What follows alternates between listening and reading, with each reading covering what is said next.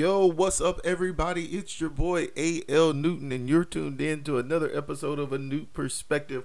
So glad that you found time in your week or started your week off with the old perspective. Listen, it's always good to sit behind the golden microphone and let it go and share and express with some of my closest friends that tune in weekly to make this thing tread and make this thing go. So what's on my mind this week for the old perspective? I want to start here. I shared with you last week that I love to read, and I'm on a kick right now of just reading as much as I can read when I can read it, to sharpen the old mind. And I think it's healthy to read from a standpoint of it allows you to envision and make the words come to life. That's one of the reasons I got into writing. I prefer to read a book over watching a movie any day of the week, because the way I see it in my mind is the way it goes. I think that might be the reason I like podcasting too, because the way I say it is the way it goes. And so backtrack for even more of a setup. The past two Wednesdays I've been with good friends and have been in the position to just have enjoy and engage in healthy sports debates. We talk life and other things, but ultimately it's been two Wednesdays in a row where, like, I left the room and it was kind of like, oh, you're wrong, or oh, you don't know what you're talking about. Like, I left the room feeling that way, that I was wrong and I didn't know what I was talking about. And literally to get in the car and to pull it up and be like, God, Anthony, dude, were you really wrong? Were you really that wrong? and neither times to be wrong essentially at all. And I got in that space where, and in one of the debates this past Wednesday, one of the comments that was made is, oh, you're always right. You just always think you're right. It's always right, even though you're dead ass wrong. And that kind of stuck with me. And I left Wednesday and Thursday. I get in my feelings a whole lot. I've been hella sensitive lately. I really don't know what's wrong with me. But I left and I was like really in my feelings, and I was thinking about this whole notion of always being right, because everybody always tells me that you always think you're right. You just always think you're right. You talk like you're right. And you act like you're right, and it doesn't matter because you're right. And Nick, when we get into it, and she's, well, it doesn't matter, you're right. I'm not always right. I am not always right. I am not always right. I can admit that I'm wrong. I can admit when I'm wrong. Problem is, I'm right like 96.38% of the time. 98.36. And I got that habit from two things. Three things essentially. When we were in middle school, one of the things that Bernice Presley, the legend that she is, taught us from her educational experience and from her experience in social action and social justice and civil rights, was that as scientists and as black people, you got to be able to know what you're talking about in order to not be embarrassed. And when people attempt to embarrass you, or when they challenge your information, you must ask permission to show documentation to validate what you're saying. I didn't get what she was teaching us when I was 12 or 13, and she would just always say that all the time. And even when you make a statement, or even when you share an opinion, even if it was far left or far right, Miss Presley would say, show your documentation. Where's your supporting documentation? Where's the thread? Not just a feeling or an emotion, because you can work on feeling and emotion and direction, but where's your documentation? What validates, what gives this validity? Is it refutable? Is the source good? She used to challenge that in us every day, even afterwards, in speaking engagements. When she would see us outside of school, even now when we share, and I'll share a thought or share an opinion, or she'll ask me something and she'll say, Mr. Newton, you have documentation for that. what part of that can be sustainable. So that fed into my love of reading fictional books and going into nonfictional. And now that I'm older, I love reading theology and psychology, and I'm really falling in love with, and I've been in love with it, but even more so, Black people speaking out about expressing the Black experience. And I never really knew how to contextualize it, what it was that I was feeling, when I was feeling, how I was feeling. And somebody shared with me that they feel like the perspective has gone to all bashing. Well, they didn't say all that. They didn't say that. That was about to be a misrepresentation. But there is a lot of, hey, there might be some opportunity, essentially to the way I beat up on white people at times. And I don't think I beat up on white people. But I'm getting in a space in my life where I really embrace my Blackness.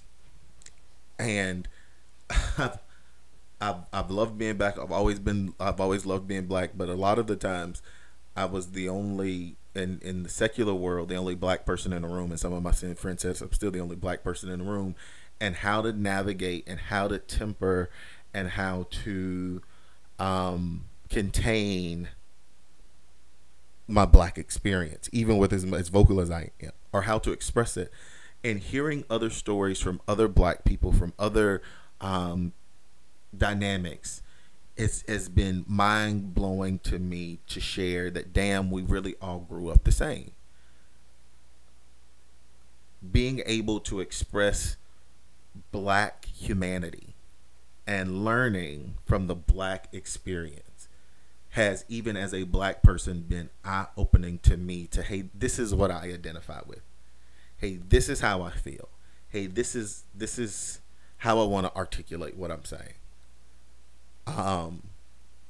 This is my lived experience versus it's someone else's academic experience. And then my lived experience is what you've researched for the data that you're trying to feed back. That's why Black people hate when people bring up Black on Black crime. I'm just saying. So this has been a journey to really express, and it's been about since George Floyd died, being able to genuinely express how I feel in certain rooms. And I've often said, I don't care who leads me, and I have cared, and I do care sometimes on who I offend, on what I say. But the more I get into it, I realize as long as Nicole Newton is talking to me, it doesn't really matter. That these expressions of how we feel as people are important. I have a friend. This person listens to the perspective actually, and this is an apology. I'll make it an apology too. And we've known each other a long time, and we were both considered white people in Black bodies. Essentially, that people discounted we grew up, and I think this is I think this is an adequate representation of how we both grew up, of being Black people with that people don't consider Black, because we grew up with a different substructure set, and we were one of two or three Black people in classrooms, and I am not brilliant. This person, she's brilliant. And she had gone to a historically Black college and university, and all throughout high school we were friendly. And then there was one summer, you know how it is with one summer, is when people come home and you kind of pull the trigger on some things that y'all get me. If you get me, you get me. If you don't, you don't. If you got me, you got me. If you don't, you're just left. And so reading or this new environment of reading about Black experiences help me see how that particular situation, I might have put that person in an awkward position, because my line before any intimacy was engaged to this beautiful Black woman was, hey, have you ever been with a Black man before?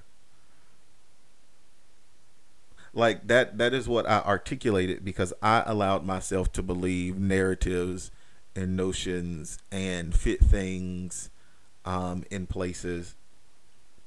And I'm sorry for that, because my black experience is not the only black experience. And sometimes we negate embracing our black experience or listening to other black people who are in the room to learn from each other.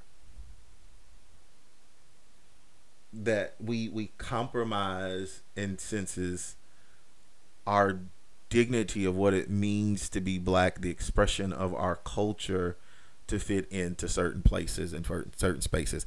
And I have been doing that less and less and less. And has it cost me some people? Yeah. Has it cost me some listeners? Hell yeah.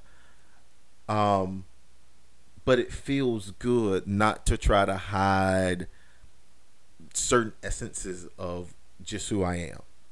It's crazy. I couldn't for the longest, and this is gonna blow his little light skinned head up. Ooh, I categorize as light skin. That's another problem. Shoot me. But for the longest, I couldn't understand why I could not stand Julian Kinsey. Couldn't. Can't.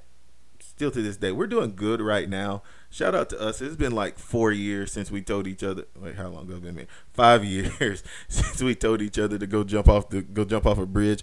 But I figured out what that is. It's because we're not trying to drink out the same watering hole anymore. And we used to like to. I don't even think we ever drank out the same watering hole. But we used to like to look at the same watering holes, and that was the main instance of us fighting. But for years, I didn't understand that that was the person in my life who understood the most what I was experiencing. And then a natural rivalry, brotherhood, friendship developed where we would argue instead of we were builders. But we didn't build each other then the way we build each other now, or the way we can confide in each other now, or the way we can say, hey, this is what's happening now, and lifting each other up. And so I've been on this kick with reading to understand black people, and to being a black person and understanding black people. Even then, that sometimes is totally different. That's a totally different concept and a totally different piece of ideology together. And when I become an expert on speaking on it, I promise I will. That's one of the reasons I'll continue to read. I'm getting to the book I'm reading, I promise. But I want to be able to not only understand it, but then adequately express. I'm damn decent on those misspelled, grammar-filled social media posts sometimes. But to adequately express the emotion and the feeling I had anytime someone calls the names of the patrons and the parishioners of the Emmanuel Nine shooting, I literally get chills and start to cry. And I don't know if it starts to happen when the names are listed or when they say Emmanuel African Methodist Episcopal Church. And for the majority of my life, you can take Emmanuel out and put any other name, African Methodist Episcopal Church. And that's where I am on Sunday mornings. How relatable that was to me.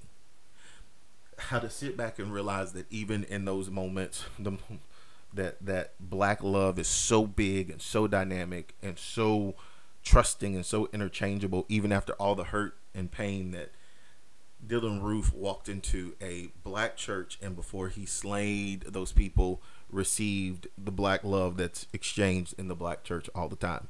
I don't know how to adequately express how that makes me feel.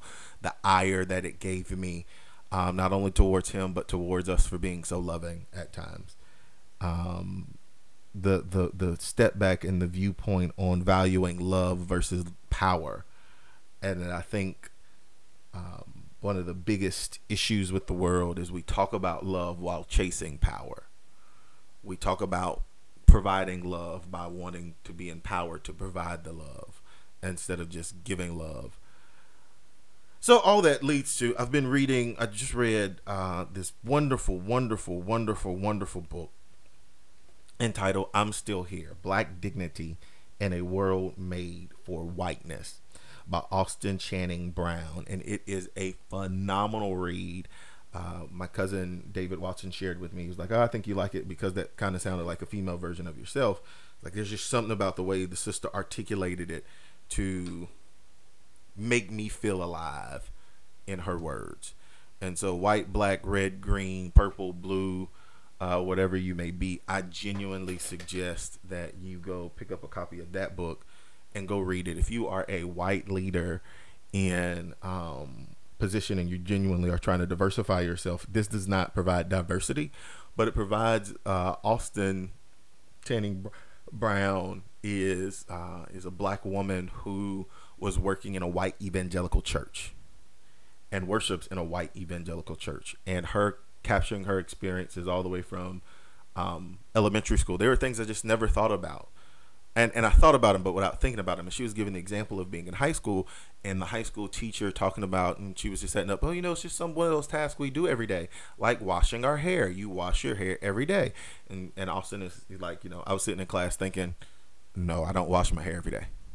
Never was I trained to wash my hair every day. And I was like, yeah, black folk, we don't wash our hair every day. And just the different examples of how opposite our worlds are and how they blend into our institutions and into our habits, and we don't even realize it. And I don't think it changes the world. But she also made the point that we cannot wait on all white people to be on one accord when it comes to dealing with race, because the world never moved because all white people agreed. And that blew my mind. I was like, what? And then she laid out some examples. So I'm advocating that. I posted about it. I've shared about it. It was a good, it was a quick, it was an easy read. To hear it from the voice of a black woman was phenomenal. I have bought the physical, the digital, and the audio copy, because it came out in 2018. I'm upset that I'm just now finding out about it. But if you were in the position to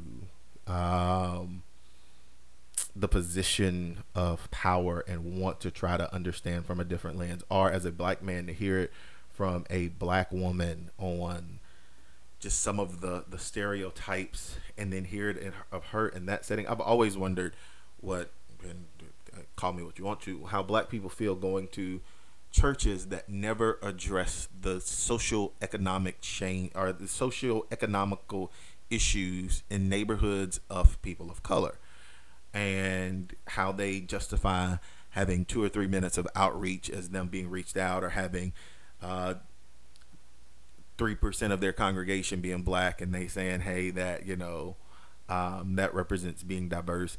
And just, I've always wondered, and it really opened my eyes on some of those things, because I would never ask. I don't think I would ask, because people get defensive. She even talked about that, the defensive position of people when you ask certain questions, because they don't want to deal with the harsh nastiness of just the way our cultures see each other differently. Or the fact, there's one, I think my favorite article, my favorite chapter in the book was called, I believe, Ain't No Friends Here. She was talking about how one of her professors was teaching, and I related to it. I feel so bad relating to it. I don't know if I feel bad relating to it, because I do know I have people that don't look like me who would go to war for me. I believe, I think, I want to say, maybe, but the overall consensus of the chapter was how black people, even with white friends, feel like there ain't no friends here in certain settings. That even with all of their hard work and with all of their loyalty, they can be easily skipped or forgotten for someone else. And I was like, wow. I thought about some of my professional settings of how damn great I was, or for the longest how James Cook was the only black manager I had ever worked for or worked with. And at the time it was a 10-year career. And I was just like, wow, like that was mind blowing. Or how many people who have never had an African-American supervisor, and how we don't have friends even when we express ourselves, because everything we do sometimes is demonstrative, or we need to check ourselves, or we have to be the ones who are more loving or more considerable, or the person that has to back off being right even though they are right. Anyone else, if they're right 98.36 of the 3% of the time would be celebrated, not pushed back and said, hey, you just always think you're right, so I can't have this conversation. Any other time, that's a winning percentage, and people would want to be with the winners. And so it just, it's I'm in a soul searching moment. I think that's part of why JJ went to FAMU. I know that's part of why JJ went to FAMU, is because he was ready to be around people who he didn't feel like he had to dim his black excellence around. And that makes some people uncomfortable, but it is the truth, I believe, of how people feel in certain settings and certain sub-settings. And so, said all that to say, I do not apologize for being right some of the time. And I'm going to share another issue that I'm right. Well, I won't say I'm right on. Here's my opinion. So, Afghanistan has taken the news by storm. What is going on? What is going on with the Afghani people? And the way this thing was handled. I want to start by saying that Joseph Robinette Biden, the president of the United States of America, the 46th president of the United States of America, has completely botched, in my opinion, the pullout of troops in Afghanistan. Has completely botched pulling out of the people of Afghanistan. Now, I know, I am very aware that he was handed a mess of a situation. I don't just part-time read things. I used to say on a little podcast called A New Perspective, where part of the problem with President Trump being so polarizing is we missed a lot of the things that were happening that we should pay more attention to. So let's rewind to 19 months ago, when the Afghani leadership and the Taliban were arguing, and America stepped in to do a peace agreement, and we met with the side that we ran out of the country, and we validated the side that came out of the country. Let's go back 19 months when conservative news outlets were championing this great peace deal, and anybody who had ever read any kind of social studies book or any type of deal-making group realized that this was a horrible deal, that you can't broker a deal without all parties in the room. Let's go back 19 months to when generals, conservative and liberal, were kind of like, hey, yeah, we want to pull our troops home, but the moment we pull our troops home, Afghanistan will fall. Let's go back to 2008 to 2016, when Barack Hussein Obama was president, and people were saying, hey, you need to bring the troops home from Afghanistan, you need to bring the troops home, and they were bashing him.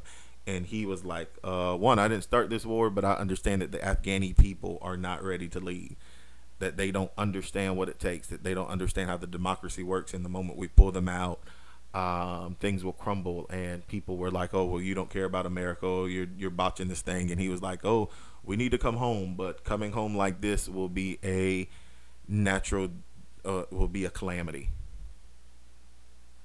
Which linchpin right there real quick.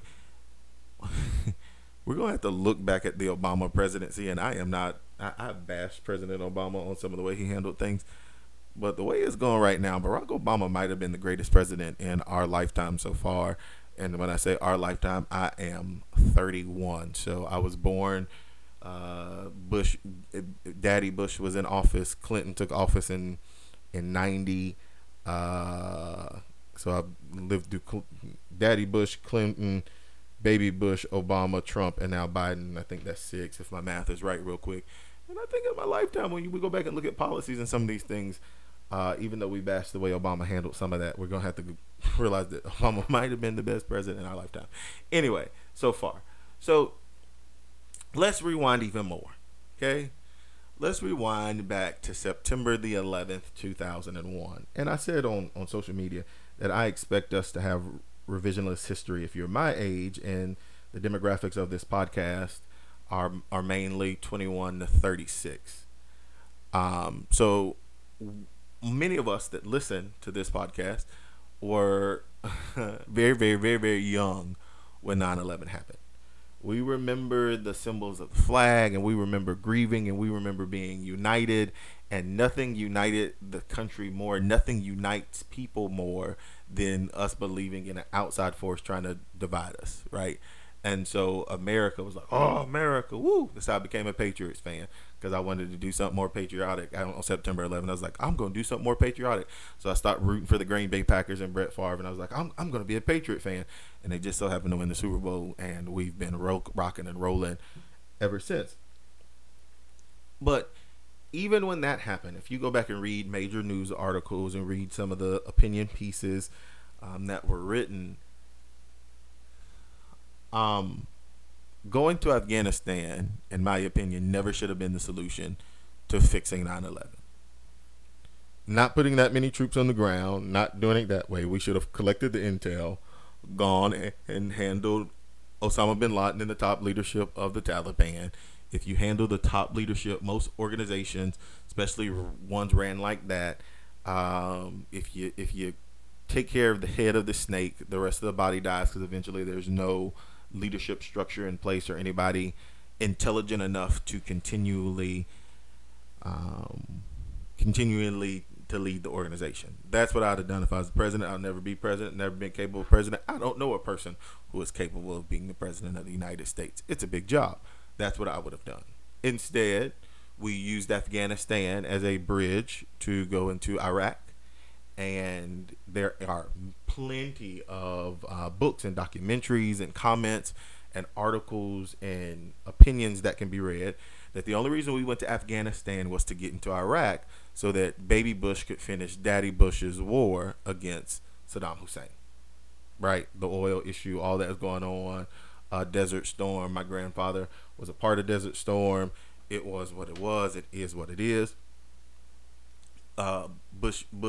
Baby Bush wanted to take care of senior Bush's issues. So we were in Afghanistan for the wrong reasons, because if it was just to take care of the Taliban, we would have done that and been on our merry way.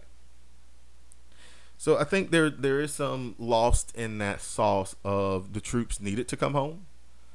We needed to pull out.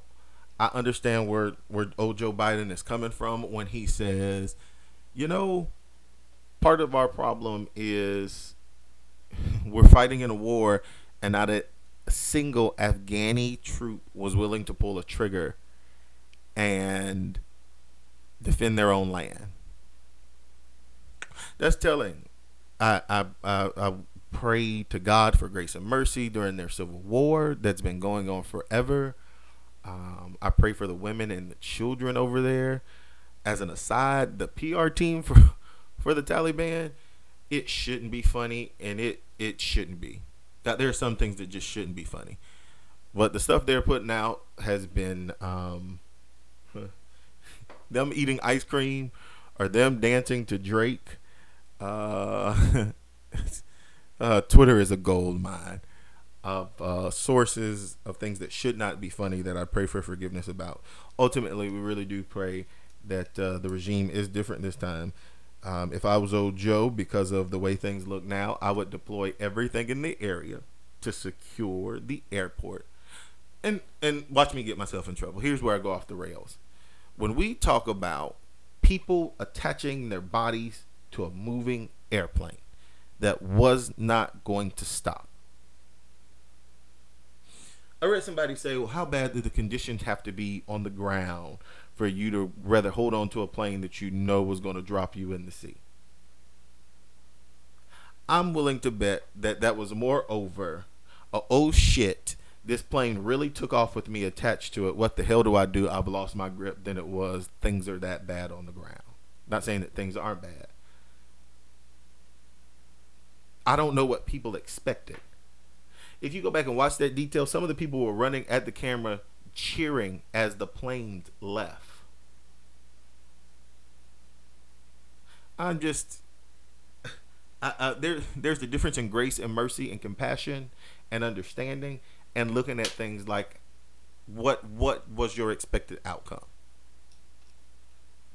You literally, it's like saying you got as drunk as you possibly can, got on the road and drove as fast as you possibly could, past a known area where cops parked in the bushes. What was your out? What were you expecting? Were you expecting a ticket, a DUI, a crash? Because it couldn't have been you expecting to get home. So we gotta there's some. If I was Joe, I'd send as many troops, secure the airport, get them out. People are talking about the flights and the this. Here's what blows my mind even more. Some of the people who are posting and tweeting, and I know people think I make it personal when I talk about people's posts or people's tweets, and I've got like 5,000 Facebook friends almost now, and follow almost 3,000 people on Twitter with 1,500 following me. Like, I interact with a lot of people. So I see a lot of things come across my old timeline. So some of these people who are posting about accountability and not caring about these people are the same damn people who want to lock our doors to immigrants who are trying to come into America for a better life and don't want America to send aid to their country. Some of these same people who are so concerned with international affairs want America first. Some of these same people who want to bring up crime rates other places when in a debate about race tell black people we'll worry about black on black crime.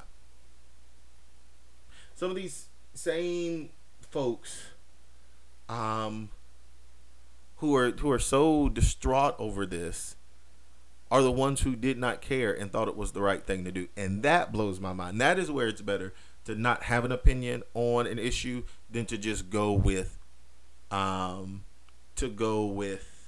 whatever is trending or whatever is being said by a certain political side. Because I remember, this is how I know people don't really watch debates. People just look for what Twitter is saying, or they retweet what they thought was a hot line, or they're watching a 30-second clip. Because in almost every debate, the conversation came up, and it has in the past few election cycles. Do we expect America to be world builders? Are we still the international peacekeepers? And everybody dances around if that's our job. We never wanted to be nation builders when we went to Iraq and Afghanistan. Mind your business has been our mantra. We're gone are the days of talk silent and carry a big stick. Okay, we can't say we want to carry a big stick and not use it.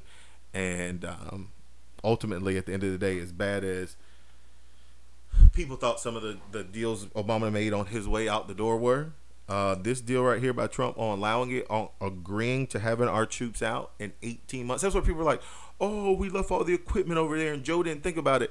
Joe was given a deadline before starting a war to basically get out or you go back to war with Afghanistan.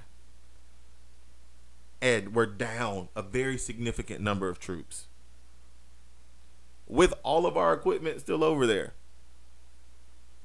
The plan was not thought out. And so a lot of people, a lot of politicians wear and own the dirt for that 20 years. And the only people who end up winning in any of this were the big weapons manufacturers.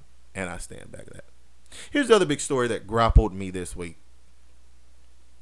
1 Timothy, whatever your middle name is, Tebow. It is no secret that I dislike Tim Tebow. It is not a single, I would never hide it, haven't liked the man since I was a sophomore in high school, haven't liked him, didn't like him at the Florida Gators. I stand by, come at me, bro, saying that at no point do I think Tim Tebow was even the most talented quarterback on his roster. Tim Tebow is not better than Chris Leak. Tim Tebow is not better than Cam Newton. Tim Tebow benefited from one man by the name of Percy Harvin. Okay? Tim Tebow benefited from the University of Florida having to spin and build a whole campaign on the shoulders of a man and marketed off of his religion. Don't care what anybody say. Tim Tebow himself has marketed himself off of his religion and his relationship. The University of Florida marketed him off of his religion and his relationship. As long as I've seen sports, as long as I've been involved with sports, I've almost at every sporting event since sporting events has happened, have you seen an athlete go to the corner of the end zone and pray? Period. when they sensationalized Tim Tebow doing it and changed the name of prayer to Tebowing and Tebow trademarking it, and people saying, oh, he did that so people could make money off of that. No, he did that. He made the money off of people saying Tebowing. That's public record. And all of that was to cover how wild UF was in the time. I remember those UF teams. I remember partying in Gainesville, and those times were some of the best of times. And Tim Tebow took away from all of the people that were arrested, all of the crime that went on, all how thug nasty it was. I will never forget being in the club with some friends, and literally they might have beat our ass, but they were going to get a fight with, it was about to be a group of us versus a group of people that were on that team. That team was one of the most wildest, most thuggish, most out there teams that was ever composed, and it didn't get talked about at the time because Tim Tebow was the band-aid. You think it's even more evident when you look at what Tim did in the NFL? And I just, whatever, haven't been a big Tebow fan. When Tim Tebow chose the Jets over Jacksonville, I knew it wasn't about playing football. Okay, go back and look it up. Go back and watch it. Tim had an option leaving Denver. Denver said, Jacksonville wants you. You can go to the Jets. He went to the Jets because he thought he would have an opportunity to play quarterback under Rex Ryan. He did not want to come to Jacksonville because he did not want to be asked every other week to do some type of charity event. Those documents can be found. Those comments and quotes can be found that Timothy made them. Nevertheless, when he did this whole I'm going to the NFL thing, people who, and somebody told me this week, I don't know sports. That's okay. I don't have to know sports. It's cool. I can live with that. People who do know sports and people who don't know sports like me said, this man is never going to be able to play tight end. This man, oh, he's so physical. Oh, he's so... There's such a difference in... I say it all the time about cooking. There's a difference in people who can cook and people who can cater. And just because you can cook does not mean you can cater. Catering is a totally different beast. And the same notion, people who can cater struggle cooking. I am, tooting my own horn, one of the best people who can cater, period. When it comes to producing in mass, cooking in mass, setting up, executing, timing, putting the staff in place, there are few people better than me at that. But when I cook at home for just me and Nicole, I struggle with toning my hand back to provide a meal for just two people. I always cook for like 10, even when it's just two of us. There are people who cook, who do a great job cooking for just two people, and struggle in putting it out in mass because it requires different level of details and different timing, and it's more time consuming, and the thing that you could take forever to do when you're cooking for two people, you can't afford to do when you're catering because it goes from 2 to 200, or in some instances I've catered for 2,000, 3,000 is what it is. Just because Tim Tebow was quote unquote physical at quarterback, where he had a running start and could kind of pick his spot and run and lower his shoulder and have leverage, was totally different than coming in at tight end. And the fact that people even entertained it, I don't give a damn people, oh, life is about relationships or this, da da da da da. No, if I had a relationship with somebody and they said, hey, Anthony, I want you to come, I'm going to pay you $100,000 to come lay cement, I'm never going to take it. And I grew up spending summers on a farm. I'm never going to take that job. Not because I can't handle the hot work. I know that I'm not effective in those settings. I'd be wasting their money. And just because someone is their friend, I get calls all the time. Hey, Anthony, what do you think about this business venture? Hey, do you think you can help me on this? No, I can find you the right person because I know I don't have the time or the energy or possess the capability to do it. Maybe that's just me. Maybe I'm just made up different. But it was a shame to even try it. It was a shame to even celebrate it. It's done. And there's a bigger conversation on the psychology of the entity that is Tim Tebow, on this love of him and this following of him and this weird thing that everything he does, people just put it out on faith. And, oh, he's going to play baseball. Oh, that's his faith. Oh, he's going to do that. It's his faith. Oh, he didn't get an opportunity because his faith. Christians have been playing sports forever. So of every other religion out there, his faith has nothing to do with his success. If faith had to do with the level of your success, we would all be billionaires. Faith is not measured by what you achieve. That is a horrible, horrible, horrible notion. Faith is determined by what you're able to endure on the inside, what you're trusting God with. Sometimes that inside comes out and manifests on the outside, but that might be my biggest disdain, is how people, and quote unquote, I won't say quote unquote because they are Christians, they're followers of Christ, how we allow this this thought process of Tim Tebow success being linked to his faith. Okay, I know a lot of people who have zero faith and got a lot of money, who have a lot of success. But hey, what do I know? I'm just a guy who's right like 98.36% of the time. And I'll stick with it, at least in my little world. So until next week, this has been another episode of A New Perspective. I love you, and there's nothing you can do about it. Peace.